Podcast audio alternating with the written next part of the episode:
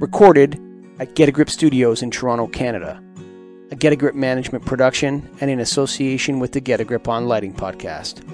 Financially supported by the National Association of Innovative Lighting Distributors and presented by the National Lighting Bureau, the Illuminating Engineering Society, and the International Dark Sky Association. Added to the IES's 2021 Progress Report. This is Starving for Darkness, a podcast.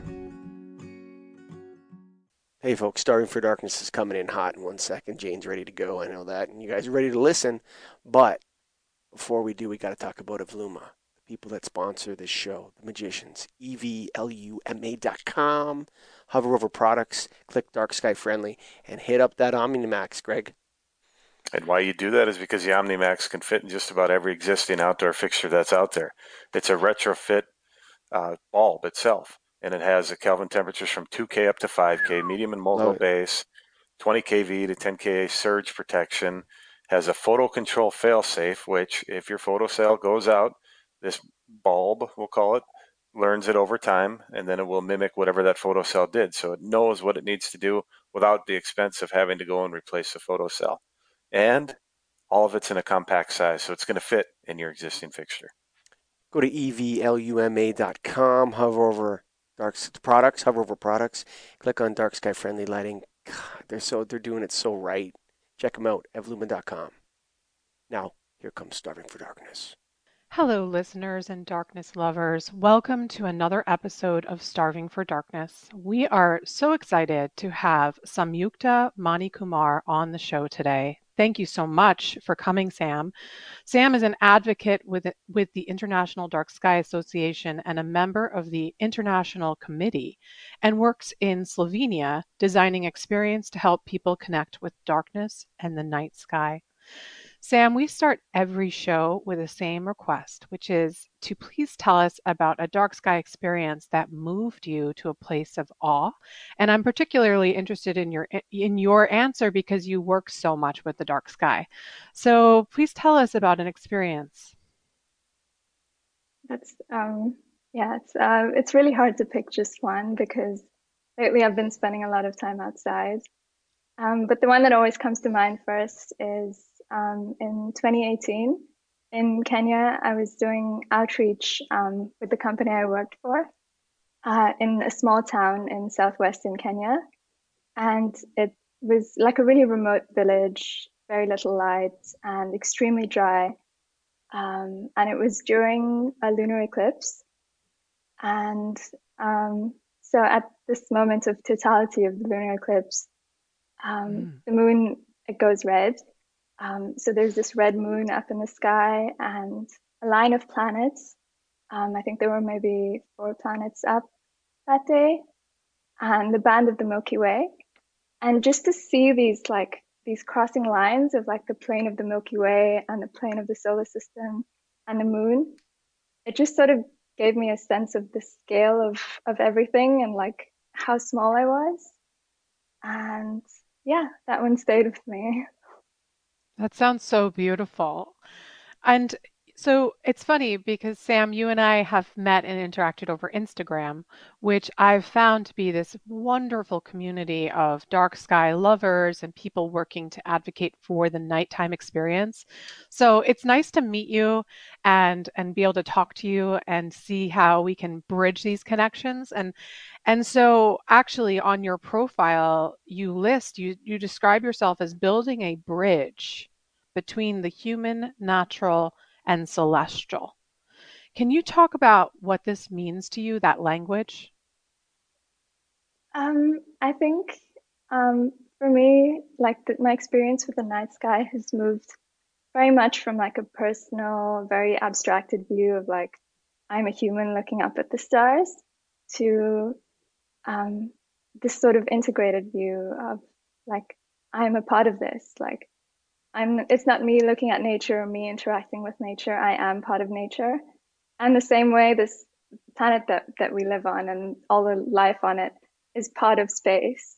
And I think it's so important for us to just integrate these things and not like abstract and step away from I don't know, to categorize things basically as, you know, the sky is separate and we're separate and nature is separate because everything's interacting.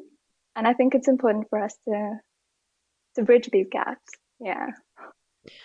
Yeah, and I really see you as a guide that's taking people by the hand and saying, "Hey, look at this, experience this." And um, so I think that language that you've you put, and I know the Instagram profile, you only get like so many characters. So I think you nailed it for what you what you do.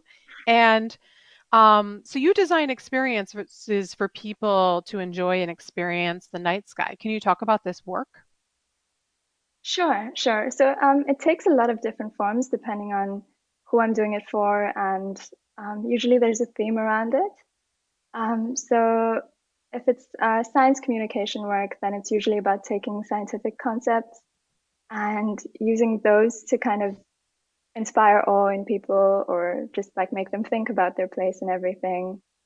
Um, for tourism, it's um, it's usually different.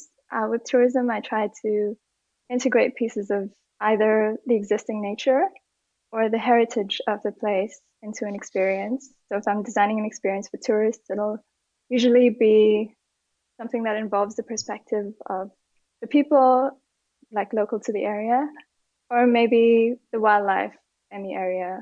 Um, in Kenya, that's been a bit hard because there's not much research about the interaction of wildlife and light pollution. But mm. um, that's what it would look like for tourism. And then for conservation, um, pretty much the, the, link between wildlife and um, yeah, wildlife and, and light pollution, or like whatever flora and fauna and ecosystems there are, and how they they engage with with the sky. And um, recently, I also worked on a landscape interpretation project, which kind of it's not really clear whether it's tourism or conservation. It's more of just I think encouraging people to explore an area through different perspectives. And that's generally, again, this interplay between heritage and culture and nature and people. I think that interplay that is something that you are bringing to this work that I think is fascinating. And I, when I was reading about you, I, you taught me the term archaeoastronomy and ethnoastronomy. Is that are those the terms? Is that correct? Yeah, yeah, yeah, exactly. yeah. And it was weird because I was actually reaching out to an old professor of mine this morning and explaining to him how potentially he could be a guest on the show. He he's actually how I studied Hinduism and Buddhism.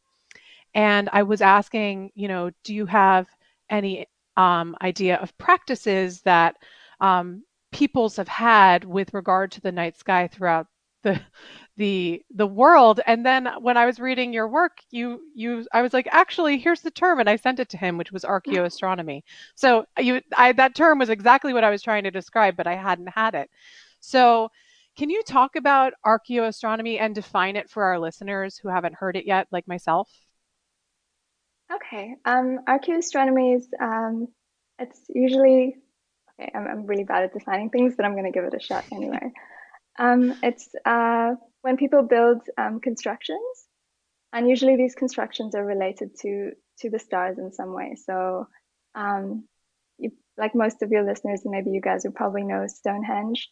Um, it's designed mm-hmm. in a mm-hmm. way that um, lines up with a specific, specific celestial event, which is, I think it's the sunset at solstice. Mm-hmm. I could mm-hmm. be wrong, but I think it's solstice.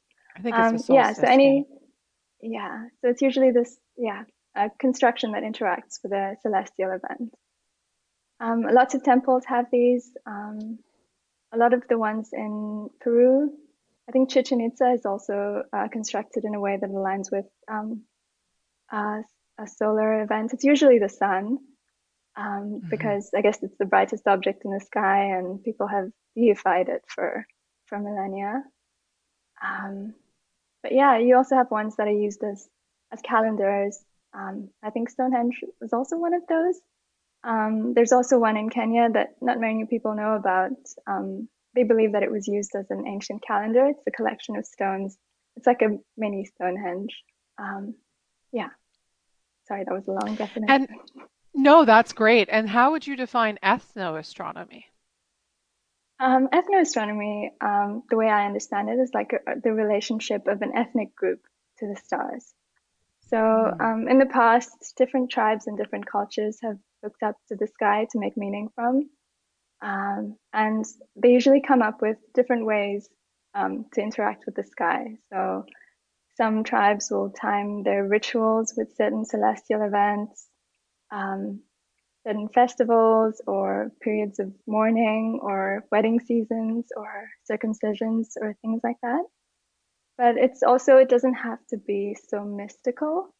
Um, people also use things like the moon and the stars to time harvests and for navigation and just really practical human things. But generally, different tribes have unique ways of doing this. Mm-hmm. And so you grew up in Kenya. And so, what is the landscape of Kenya like, and how did that inform such a deep connection that you have to nature? I think um, that's a really good question. I think um, it's just the way Kenya is. I think um, it's, I'm sure you know that it's quite a big tourism industry. Uh, it's got quite a big tourism industry. Um, I think tourism is the second largest source of revenue for the country. And a lot of that tourism is nature tourism. And so, generally, as a country, I think a lot of us have this deep awareness and appreciation of nature just because a lot of people rely on it for, for money and the country relies on it for a lot of money. And so I think, like a lot of my peers and I were also raised with uh, sensitivity to nature, um, sort of this appreciation for beauty. We'd um, spend our weekends out on safari or camping or things like that. And I think when you're exposed to that at such a young age, it shapes your ideals. And I guess that's what happened mm-hmm. to me. Mm-hmm. And so, uh, what is light pollution like in Kenya today? It's growing. Is there it's a growing. lot? It's growing. Hmm. In the cities, definitely. Um, it's not such a big problem yet because um, so far the problem is localized to the cities.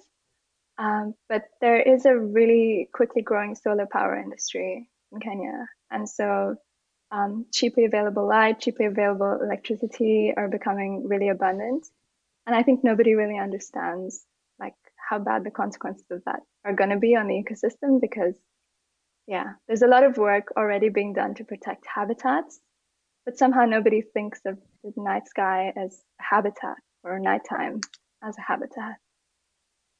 It's so true. It's uh, it's so hard to educate about because there's something about somebody sent me an article this morning just how light changes how our brain feels, so it makes us feel safer. So it's just funny that we we're kind of drawn to the light it makes us feel good so we want more and more of it and that that's you bring up solar and that's my one fear about solar because while it does reduce our car- carbon footprint it just makes it that much easier to pollute with light and so i think it's a good solution but we just have to be as careful or more than we have been with you know straight up leds so it's it is certainly a worry.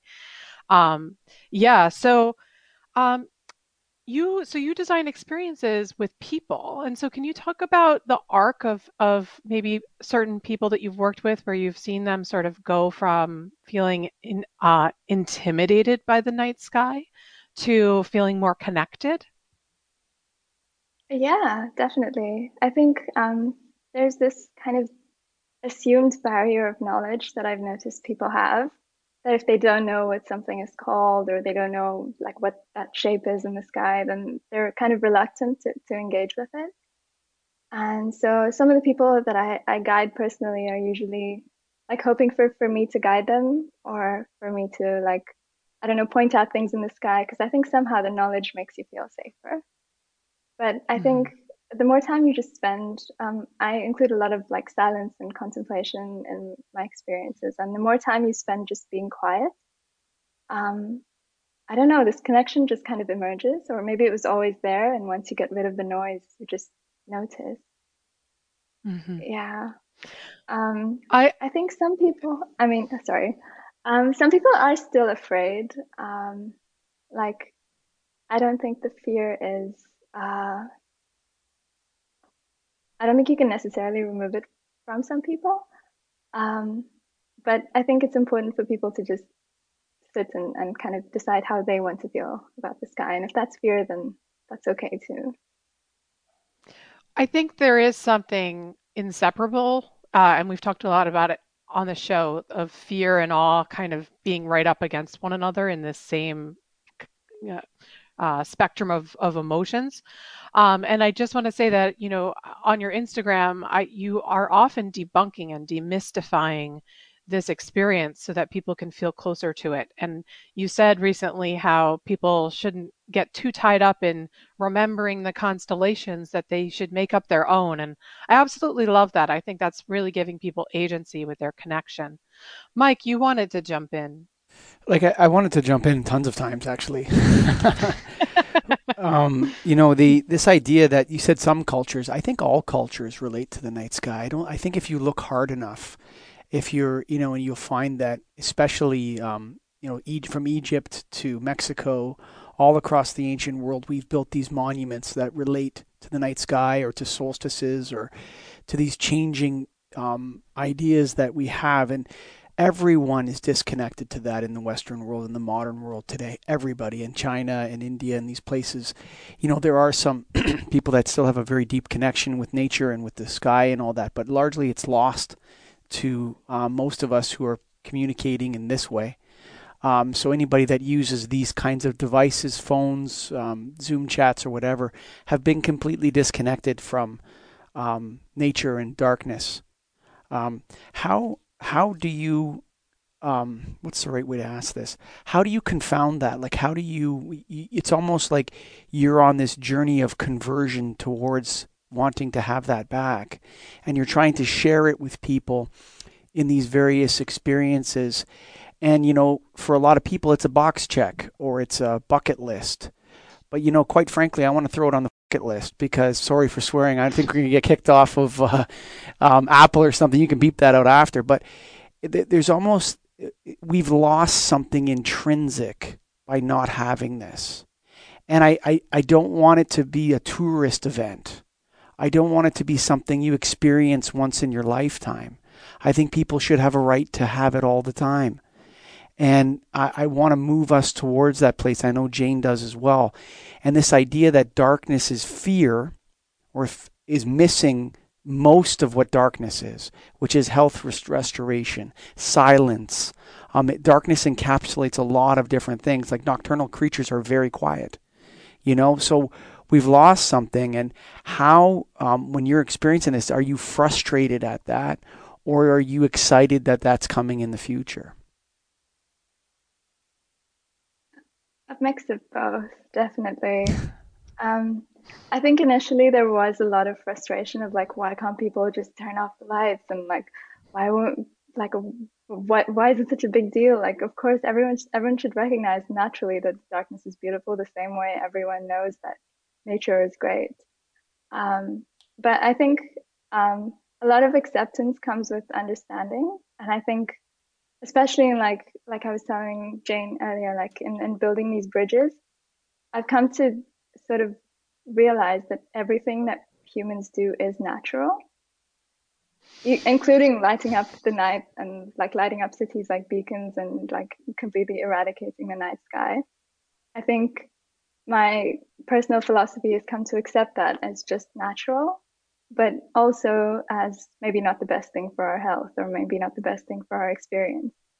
And so what I try to do is just, I feel like if I take enough people outside or if I encourage enough people to go outside on their own and spend time in the dark, most of them, if not all of them, will feel better because it's just it's just in us, like it's natural, it's like physiological. And yeah, that's my hope. I try not to push or pull against people like wherever they are in their um, yeah, in their perception of darkness, but just to try and encourage them to think about it and reflect on it. And yeah. I think it's so interesting this concept that is coming, I think it's bubbling up to be more at the surface for us, which is that we're not part of nature, we are nature. Mm-hmm. And, you know, you're so right to say, Sam, you know, even everything that we do is natural because, I mean, I am of the earth. I will go back to the earth. And, you know my time as a living body is is still very natural and so I, I've heard this concept. I've heard you say it. I've said recently my posts. Um, I've heard it from Peter Wohlleben, who talks about the hidden life of trees. Um, and then there, it was recently in the film My Octopus Teacher, um, and he also had this same feeling of of that. You know, he thought he was a spectator, and then he was like, once he developed this relationship with this animal, he realized that he was just as much a part of it. And so I love that this idea is coming up in all of the people doing this work and that we're starting to spread this because I think this separation comes from an idea of arrogance mm-hmm. that we're different or better or smarter. You know, the whole smarter thing really bothers me because I'm not foraging I'm not feeding myself every day or mm-hmm. within one window of of a day of survival. We're very pet friendly here, so don't worry. That's good. Sorry, I'm dog um, sitting and she usually suddenly barks at this time, and we just. She agrees. She's she agrees. We're all part of nature, mm-hmm. and yeah. and so this separation is just an illusion that we've taken on, and I think that debunking this and and doing the work that you're doing being that bridge to overcome this idea of separation which isn't really there and it's very compassionate of you to apply that even to how we're polluting and you know the the long-term time scale of that is that if we step outside the bounds of what nature can can do we will be subsumed and it, nature will again resurge and regenerate without us so that's really the the natural aspect that you're talking about with, when it comes to some of our less sustainable behaviors. So, you know, you have to do a lot of communication about, you know, the the unsustainable uh, approaches that we're doing with light, and and that can get really touchy with people. So, what are some of the strategies that you have about talking about light pollution, educating about this thing that it's so counterintuitive? It doesn't seem that bad, but it really is. So, what are some of your strategies? That's another good question. Um, I think it very much depends on who I'm talking to, because um, like ha- having this conversation in Slovenia with people who already have like light pollution um, laws in place um, or like who don't have any other pressing problems, I think I can be much more straightforward and just talk about the problems and um, issues and like the like why you need to do this. But in a place like Kenya, it's a very different conversation because um, mm-hmm. a lot of people still don't have access to, you know, proper sanitation or clean water, or there's like very little food security. And so coming in and talking about like light pollution is a problem, we need to fix this. I feel like it comes across as a little insensitive. And so for that kind of audience, it would be very much to frame it in terms of opportunity, in terms of the opportunity of like that dark skies bring for maybe tourism or conservation, or just to like talk about the benefits of it rather than like give people another problem that they have to, to solve and to worry about.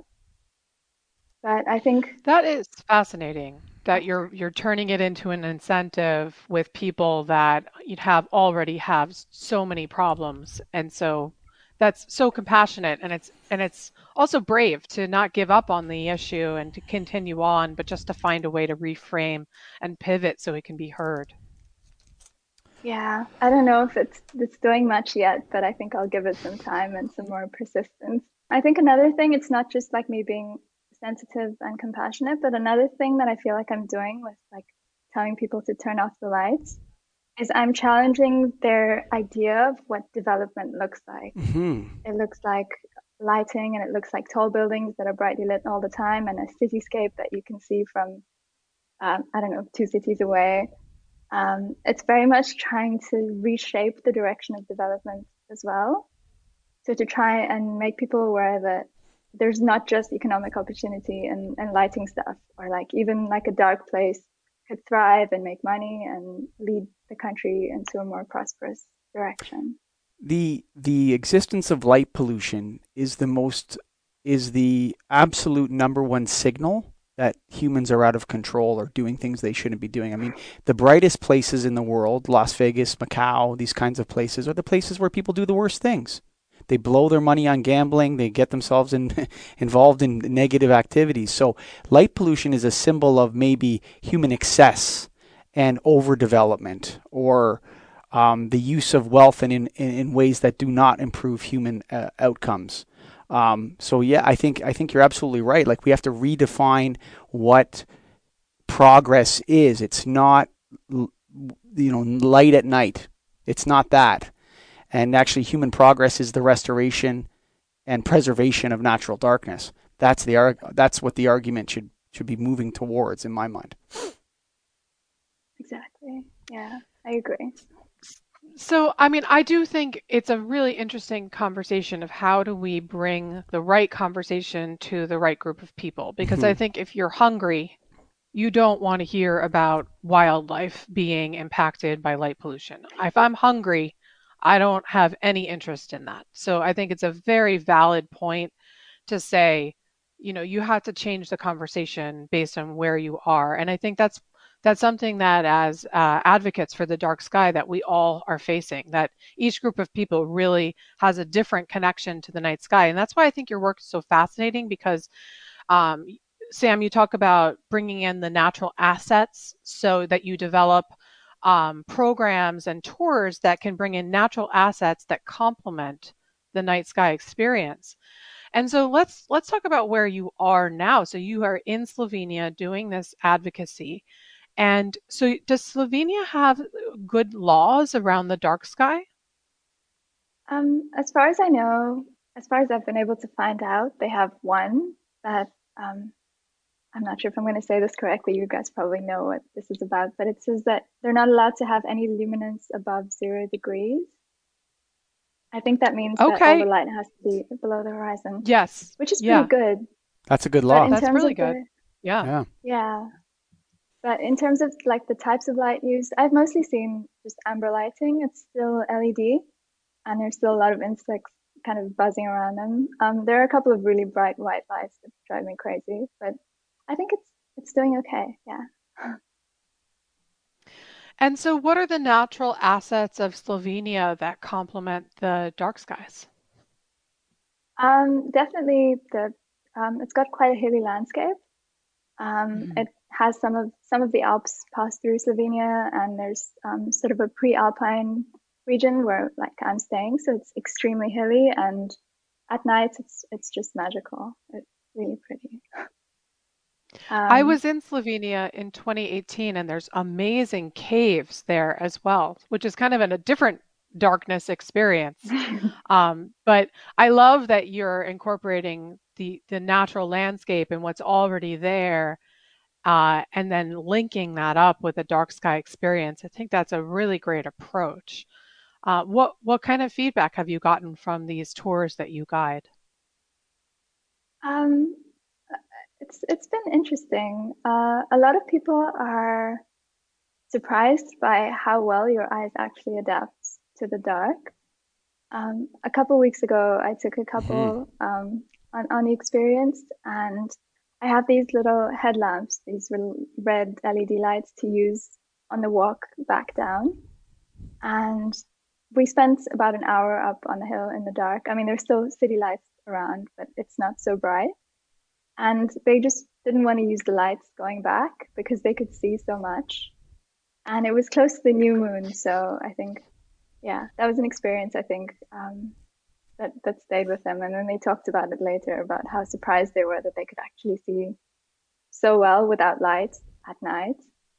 Um, so yeah, uh, that's one. Another one. Um, so the experience starts around twilight, so right after the sunset, and just the way our perception of color changes as the amount of light gets lower. Mm-hmm that's something that's interesting to some people as well. Um, like mm. just before it gets completely dark, when you're looking at things, really all you're perceiving is contrast. It's all gray. And it's um, this is something I, I always ask uh, people to think about about like looking at, at a leaf or at the trees and asking themselves, does it look green because you know it's green? Because right now everything is just gray. Mm-hmm. It's yeah. It's, um, that's another one. I'm trying to think of more. Yeah, it's also interesting. Sensation. Yeah. Oh, oh sensation. Oh, sorry. Sensation. No, go on. Go just, on. Um, yeah. Um, we're used to touching with our hands. Um, but I think when you spend enough time in the dark, I've noticed this and other people have too, that your your whole body becomes more sensitive. And like the way you perceive sensation in different places is it's different. Like holding something in your hands feels different to holding it against your face or on your neck. It's yeah, just the amount of heightening that, that your senses go through. They say when you lose one sense that actually all of your other senses become heightened. And so I think that that can sort of happen on a nightly experience because we are, you know, seeing this this dimming. And that's such a good point that there's so much projection that happens when you're looking at something and you remember it to be green but you're not really seeing it as green. Mm-hmm. And I think that is actually a very philosophical point because it starts to make you step away from projections and maybe unnecessary narratives that could be happening in your mind. And so as you start to distance yourself from from your constructs, which may be unchecked, maybe they need to be checked, um, the night sky can bring that perspective back. So that's a very fascinating point. Mm-hmm. And so um, you provide consultation for darks. Well, I'll jump into that later. Let's talk about the term that you've coined, star bathing. Um, what what is star bathing to you? Um, okay, so this term is heavily inspired by forest bathing, which you've probably heard of. Uh, it's a mm-hmm. movement, I think it started in the 80s in Japan, of people going to the forest for, for healing and for wellness. And there are these like demonstrable benefits of being around trees and just being in nature and connecting with nature. And I wanted to do the same thing with, with the night sky. And star bathing is really just the most romantic sounding term that I can think of. Um, beautiful. Yeah, it's it is like, beautiful. Hmm. Can I ask a question here, Jane? So the per the yeah. Perseids meteor shower just um, occurred, and I wasn't able to go up north and see. But my wife and one of my daughters went and built a fire and laid down beside the fire. And at three o'clock in the morning, they were looking up and they saw the meteors about five to ten a minute, which was which is a lot actually. And it's interesting because my daughter said, you know, oh, Dad, I thought it was going to be way more. I thought you were gonna, it was going to be like showering meteorites and all that sort of stuff. And there's, you know, there's there's a um, a sense that some of this stuff, like people um, are looking for too much excitement or something, and they need to withdraw back to the stillness. And I love the idea of the bathing because when you're in a bath, you're staying, you're you're still right and you're maybe you're relaxing you've you know you're you're laying back or whatever and you're allowing the water to be around you and you're just chilling out for a little bit or whatever it is. And there's a sense of that too that when you're looking up at these stars that although you know we always my daughter says I was expecting this crazy shower of meteors she won't forget the experience. Like it, it, it will stand out more than that crazy movie that stimulated her eyes and w- it was all smashing and blowing up of things or whatever it is that or the video games or whatever. Nobody remembers playing video games. You ask somebody, "Do you remember that time we played video games 10 years ago?" No, I don't remember any of that you know. But do you remember that time that we laid down and you lit a fire and we saw the the Perseids meteor shower and every minute there was like you could make five to ten wishes on stars? Yeah, she'll remember that, and so that stillness is very memorable for us. That that star bathing. So I absolutely love that term. How do your customers relate to that, or do they do they leave understanding what star bathing is? Yeah, I think much more than when they enter into the experience. Um, I think just because of maybe how astrotourism is everywhere or the amazing pictures that we get to see because of astrophotographers, there's this idea that it's about space and like space is very nerdy and you have to know what things are called and like someone is going to show me the, this star or this constellation. But I think by the time you spend enough time just in stillness, you don't need any of that.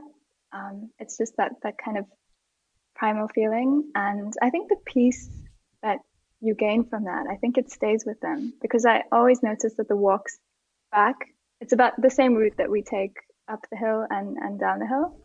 And the walks back are always slower and, and more deliberate, and we'll stop to look at fireflies or bats or, or moths. Like, I think, I think, yeah, I don't know if I could explain what star bathing is in words or like the peace that you're supposed to feel.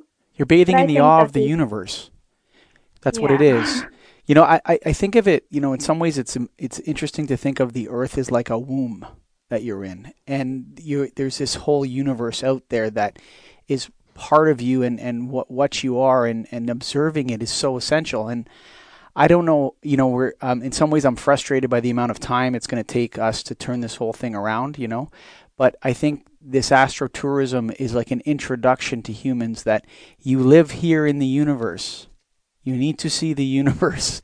And it has nothing to do with being able to identify the constellations. If you can't identify the constellations, make up your own. It doesn't matter. That's what all of our human ancestors have done for um, all time, actually. You know, before there was even humans.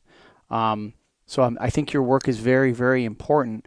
I just, I, I don't know how to um, what we're trying to figure out, and Jane the, is, is trying to figure out, is how do we take that and make that policy, or how do we take that, Jane, and turn it into action so that the this this this creeping light that's spreading across the planet starts to go back to where it came from in a way.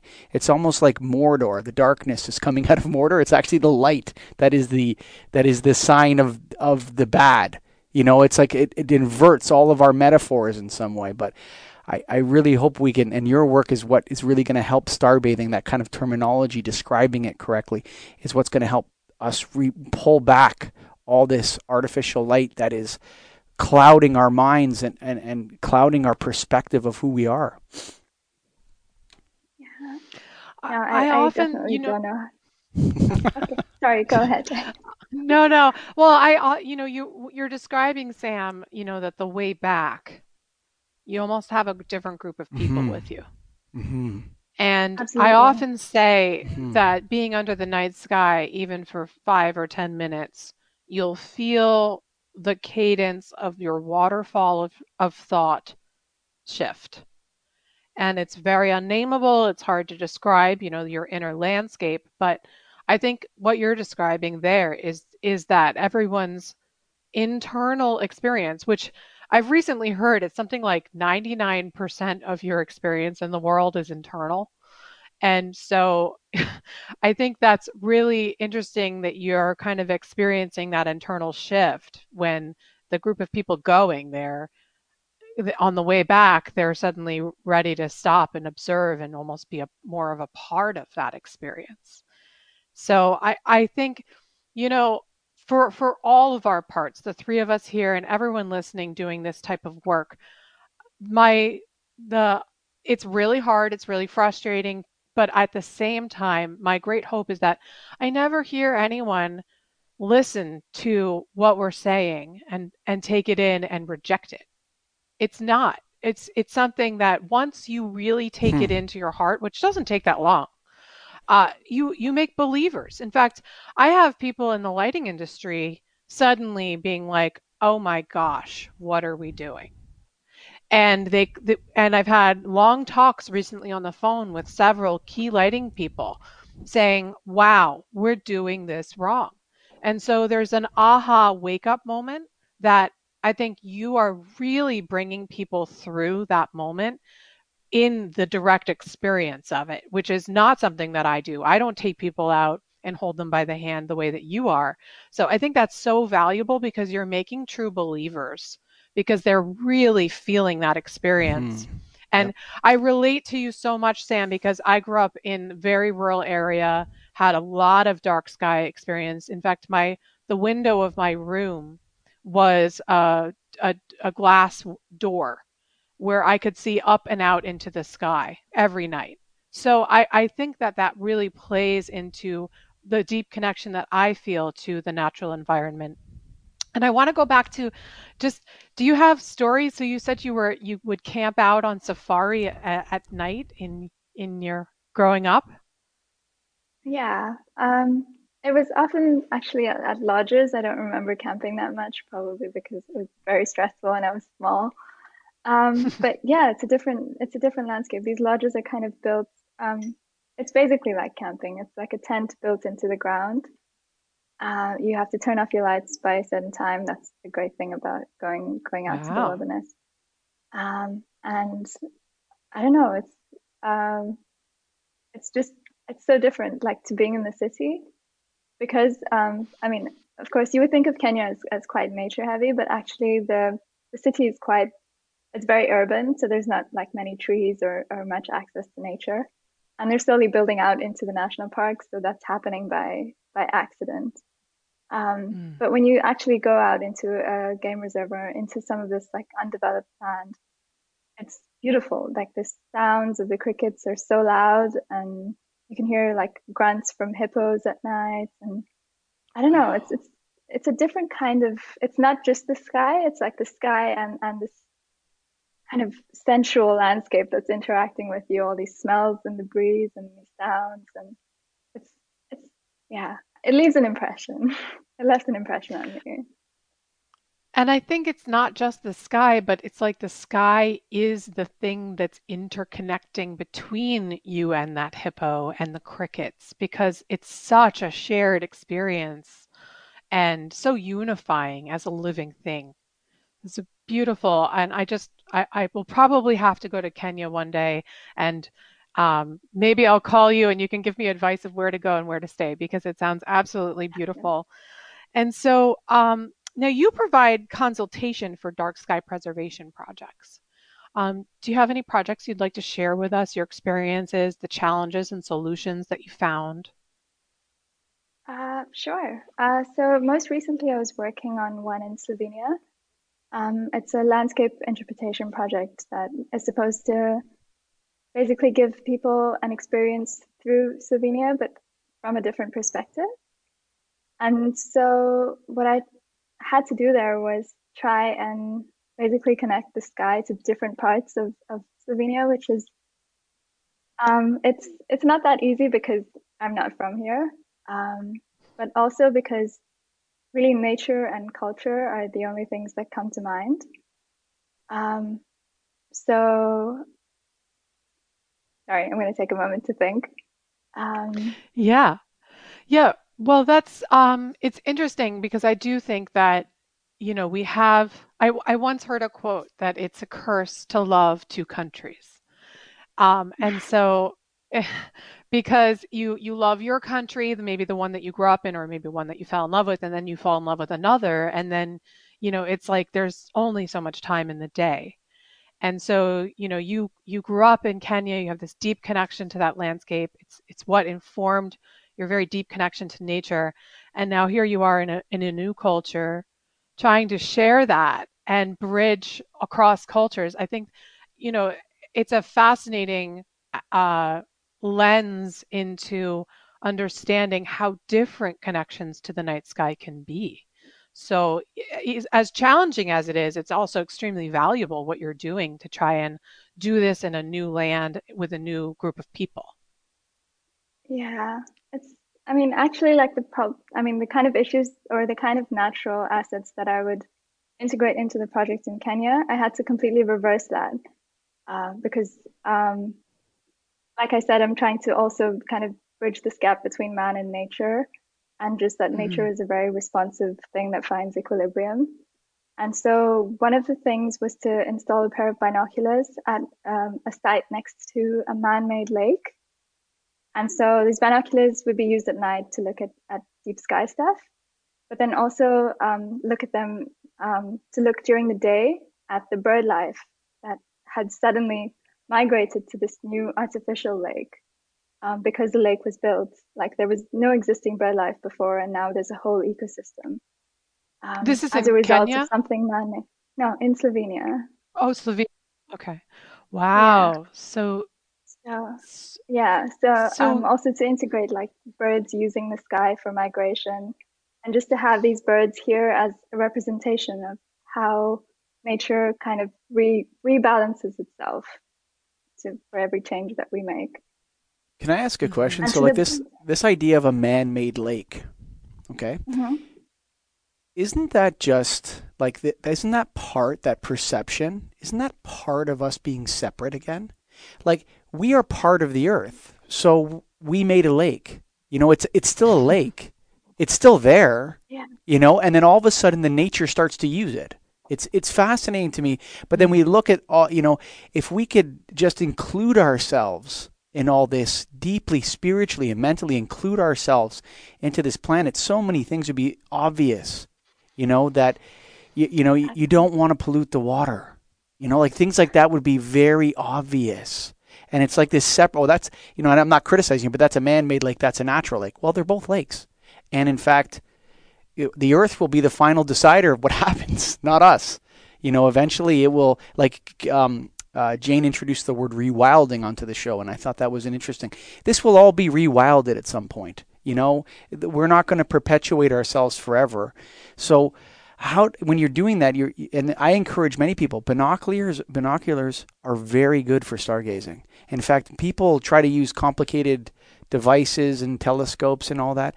And really, a, a, good set of binoculars, you can see so much in the night sky with a good. Just lying on your back on a dock or on the grass in a park and looking up in binoculars is such a, a wonderful way to to um, to uh, to view dark sky stuff. So yeah, this idea, but the separateness.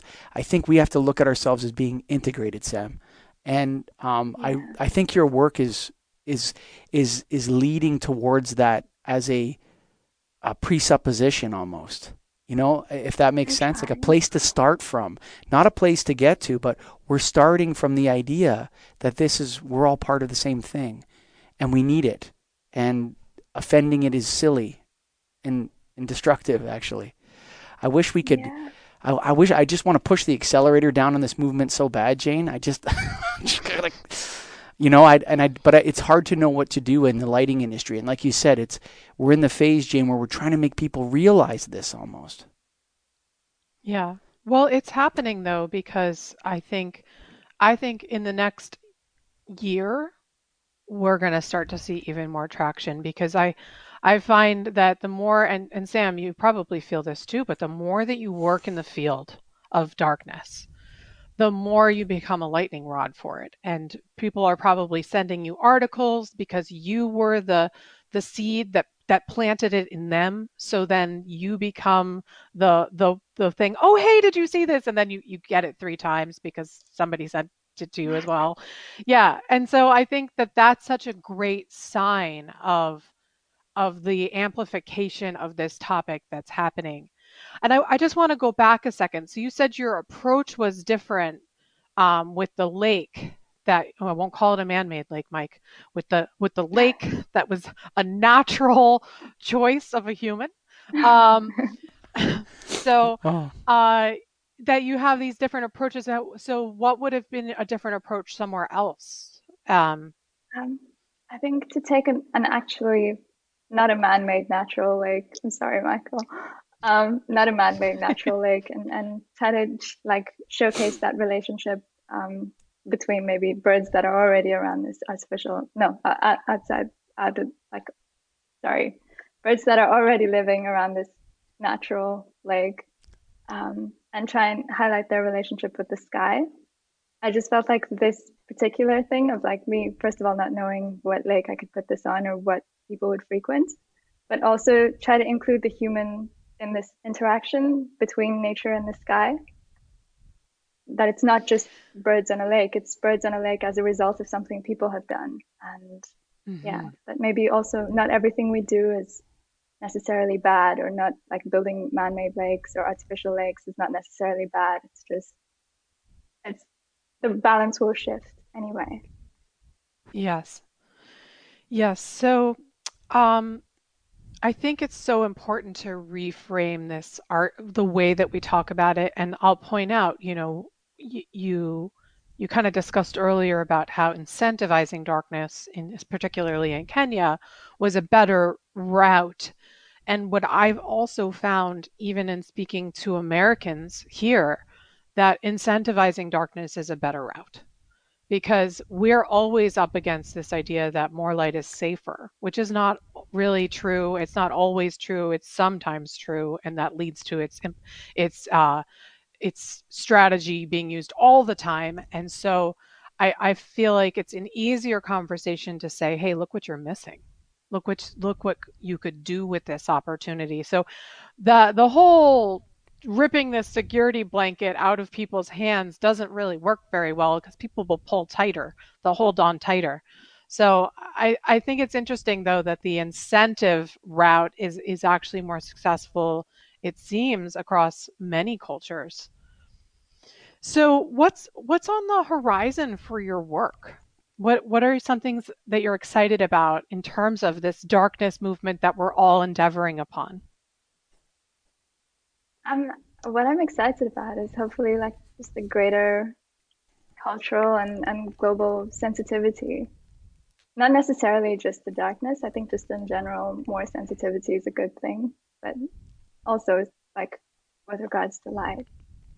Um, but yeah, I think I'm just curious to see where it goes because it seems like it's gaining so much momentum. Yeah. I agree.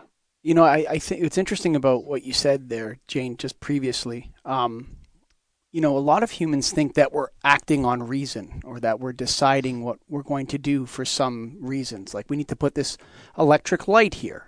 And the reason why is because more light brings safety. We're not acting on reason, we're acting on axiomatic presuppositions, many of which are wrong you know? And and and we, the, like they're totally completely wrong. We we don't act on reason we act on axioms. And then we build laws around these axioms that enforce the axioms and perpetuate them into the future. And what we don't do is say you know hey I put a light there. What's going to happen to that light when I when it dies in 25 years or 10 years? How is that light going to impact everything else around it? We don't think in terms of that. And I, and if we're going to be an intelligent species, which I don't think we are yet. I'm I'm I'm saying that with all boldness. I don't think humans are are fully conscious. I think we can become more conscious. I think we can become more intelligent. But I don't think we're an intelligent species. I think we're a species that has a lot of technology and acts on axioms. You know, like oh, um, I, I could list a whole manner of them, and one of them is one of the main ones we're focusing on is that more light doesn't equal more safety, and that's the wrong axiom. It should be more light often causes damage and harm and all manner of problems for us. And so let's stop acting on axioms. Let's look at our, our presuppositions and say, are we are we acting from the right place here? Are we really just foolish um, naked apes running around with crazy technology that can we can do whatever do whatever we want. Like uh, one of the fellows we interviewed was was talking about India and all the light pollution in India. They used to have little incandescent bulbs, and they've replaced them with these massively bright LED lights, and everybody's happy now, right? Because it's brighter. I'm not so sure. you know, um, well, I know for sure it's bad, but you know, how do we, in your work, in a way, you're sort of, you're not attacking, I don't want to use the word attack, but you're, you're, you're poking holes in those axioms. You're saying, you know, hey, this silence, the starry sky, this star bathing, what does it do to you? How do you feel? And people leave feeling better. What does that tell us? We have to, we have to move towards that. And that is moving towards consciousness, a fuller consciousness, a more completed, a complete consciousness. And so, yes, I absolutely love what you're doing. there, I don't even know if I have a question in there, but there. I have a question. Okay. And this is, how, yo, go on. What's your comment first, Sam? Sure. Um, I think, um, yeah, I, I think I agree with what you said, Michael, up to a point, but I think there's also this anthropocentrism like there that, that also Jane was talking about.